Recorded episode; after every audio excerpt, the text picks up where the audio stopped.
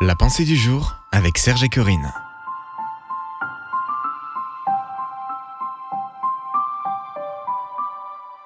Cherchez l'opinion de Dieu, une pensée de Bob Gass. L'homme regarde à ce qui frappe les yeux, mais l'Éternel regarde au cœur. 1 Samuel 16, verset 7.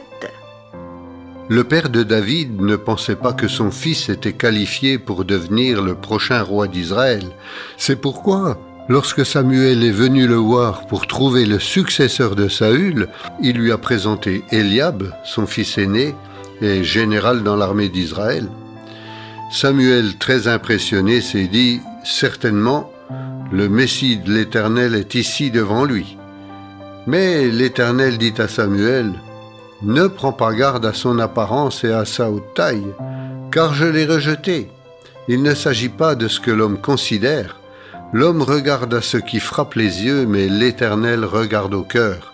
1 Samuel 16, versets 6 et 7. Concernant votre vocation, seul compte l'opinion de Dieu.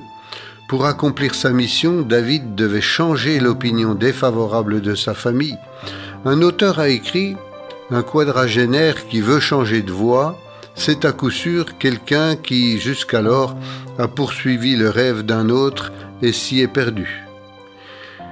Joseph Brodsky, prix Nobel de littérature, a dit Le premier impératif est de réaliser ses propres choix et non ceux des autres. Leur opinion dans ce domaine importe peu. On n'a qu'une seule vie et on sait comment elle se termine il serait regrettable de gaspiller cette unique chance à cause de la vie d'un autre.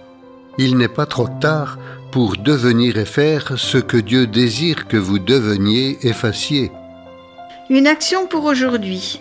Si jusqu'ici vous avez vécu le rêve de quelqu'un d'autre, demandez à Dieu de vous donner votre propre rêve et il le fera. Vous pouvez retrouver cette pensée sur www.topchrétien.com.